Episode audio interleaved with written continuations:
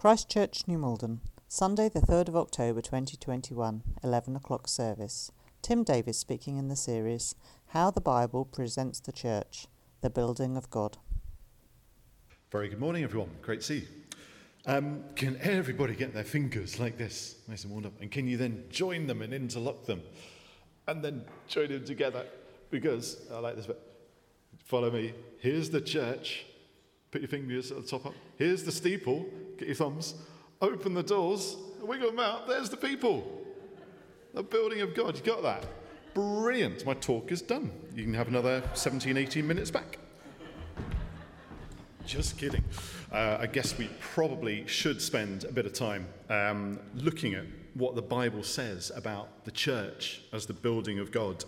Um, I want to start by asking you this question. Um, what do you think of? What comes to mind when you picture, when you think about a church building?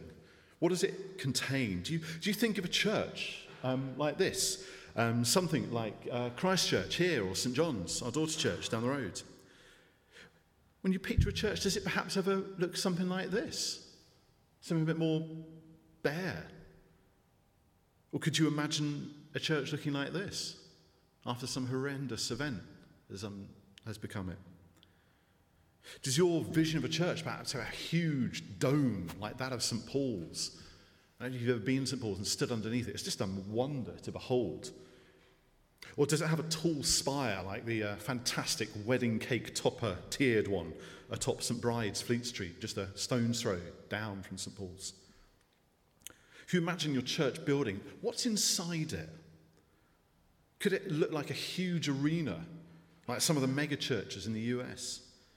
Or does it perhaps have a grand organ like the Frobenius organ seen here at All Saints, Kingston? Maybe there are some more atmospheric lights behind the worship band and a light up cross, as you might see from time to time in churches like HTB. Well, I don't think any of these are specifically um, described in the Bible as the template for how to build a church building. Uh, in fact, other than the instructions given to how to build the temple in Jerusalem, um, the Bible doesn't really talk about a physical building, the church. Um, I'm pretty sure we're not all meant to cram into one, ten, uh, one temple in Jerusalem to worship God. So, what is the building of God then? Well, a key thing I want us to think about this morning uh, is this the building of God is not a physical building as such, made of bricks and mortar like Christchurch, but a physical presence of God in us and of God dwelling in us. And if that sounds like we're going to be talking kind of metaphors this morning, we kind of are, but you know, the Bible is full of metaphors, and they help us to understand something more of the nature of God. So, what is church, the church? The church consists of God's people, us. It's the assembly of the believers in Christ Jesus. The physical buildings, they facilitate the fellowship, the worship, and the ministry of God's people. But it is not the church. You know, the early Christian church was persecuted. Christians couldn't meet together in big buildings, they had to meet in secret, in people's homes. Both last year and this year, churches across the world were forced to close their doors to help stop the spread of coronavirus. No, we didn't meet in a common building, um, a church, as it were, yet we still met together as church, online and through the distribution of recorded services. But church as a physical building, it was almost as if it was becoming something redundant. But then, what is God's building? What does it mean to be a part of God's building if we're thinking about it being the presence of us and of God dwelling in us? Does it mean merely to be in fellowship with other Christians, other believers, that we find ourselves together with and with whom we coordinate all the outward functions and things that need to be taken care of within the life of the church? Or do we build up a presence of God simply by being church somehow? Do we need to rely on God coming to us to establish and building himself somehow? I mean, as you can see, it's not that easy to explain or perhaps to understand, but we can at least start with a dream in the Bible. Um, Jacob's dream at Bethel, which we had read to us uh, by Dirk Waller, is an odd incident, really, and yet it's this really vivid description of what Jacob saw in his dream, his vision. Um, it all goes a bit Led Zeppelin like. Uh, Jacob dreams that he sees the stairway to heaven. Uh, if you can now try and erase the Led Zeppelin riff, that would be great uh, from your mind. Um, and he sees this stairway to heaven on which these angels of the Lord were freely ascending and descending, coming and going to and from earth and back to heaven. And then God speaks to Jacob, makes the similar promise to him that he has made to Abraham, namely that Jacob will have many descendants and God will bless them. And then Jacob wakes up and he says, fearfully, these wonderful words How awesome is this place!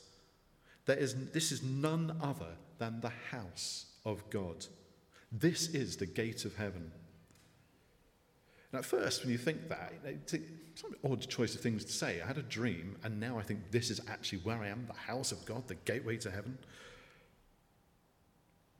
And he's sort of giving it this physical presence and, di- and dimension in his description. And yet, I think the language Jacob uses points us towards this idea of the building of God as God with us and among us and in us. Now, when we do the whole fun, here's the church, here's the people, open the doors, there's the people. If you look at your fingers, entwined, mingled together. And I think it's this idea of God's building being the mingling of God with man that we see being represented here in Jacob's dream. Ever since the fall, the first sin, the banishment of Adam and Eve from the Garden of Eden, there has been this action of God to bring about the restoration of the relationship between himself and mankind and to establish his kingdom here on earth. This vision, this dream of Jacob's of a stairway between heaven and earth, represents the bringing of God into man and man into God.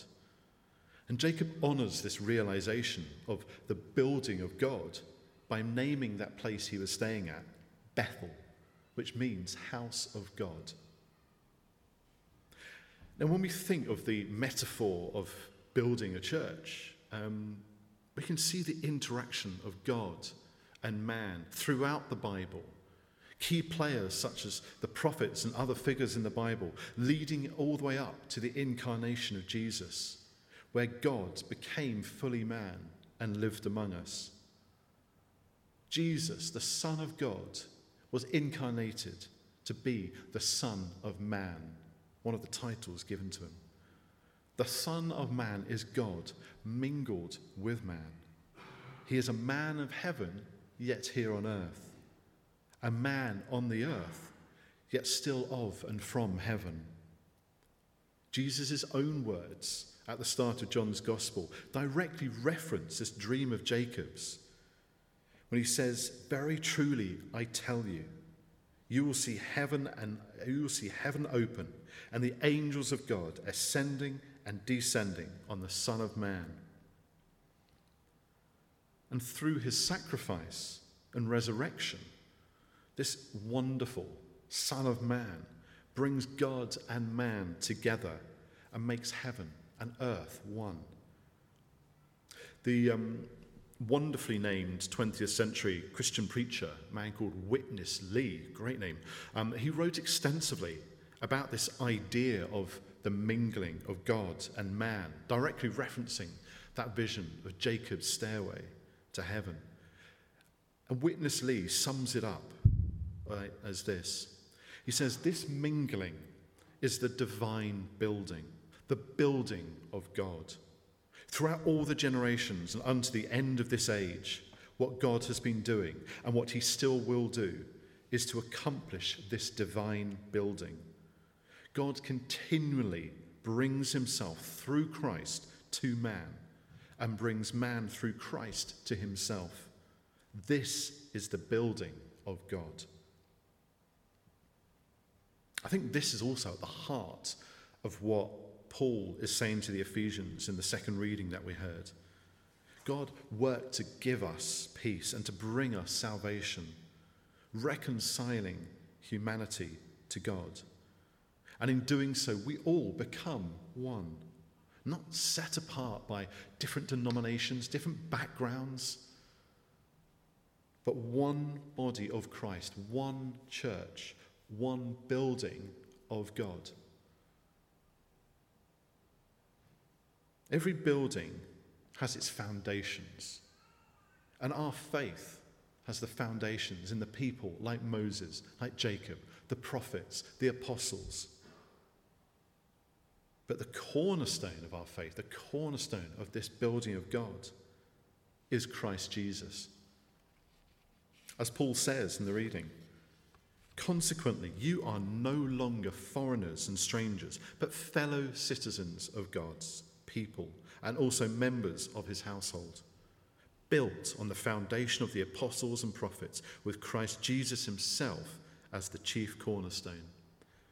In him, the whole building is joined together and rises to become a holy temple in the Lord. And in him, you too are being built together to become a dwelling in which God lives by his Spirit. Uh, as well as writing about the mingling of God and man, the um, Christian Chinese Christian preacher Witness Lee had a particular focus on the notion of something he calls the economy of God. Uh, now, the economy of God sounds like an odd term, um, but it's actually a direct quotation, quotation from uh, 1 Timothy chapter 1, verse 4. And it uses the Greek word uh, for economy, uh, which primarily signifies the, I think you describe it like household management, the household administration, arrangement, and distribution of goods within a household for the benefit of the members of that household. It's essentially the management of your household affairs, how you look after and care for those within your house. And Witness Lee puts forward the idea that God's economy is to distribute Himself, to dispense Himself as the household goods to His chosen people, the family of God, as members of His household, for them, for us, to possess and to enjoy. This is the very nature of God, that He gives Himself to us to dwell in our lives so that we are building up Him here on earth. You know, in His essence, God is perfect, God is infinite. God can't expand, He is infinite. But in His economy, God increases, expands, and is enlarged in and through our humanity. When we become members of God's family, when we accept Christ as our Saviour, we become part of the enlargement and expansion of God. The more we enjoy the Lord in our life and as our life, the more He increases in, his, in us, and the more we become His increase, overflowing with His love. God's building is not something that's set apart from God. It is the enlargement and expansion of God to express himself in this corporate, collective way. For this to be made possible, Christ needs to increase in our lives. As Paul says, Christ needs to increase and we must decrease. The building of God becomes almost um, an action, a verb, not just a noun. So when we talk about the building of God, this unusual term which doesn't refer to the physical building, we are actually talking about the living, breathing, growing church.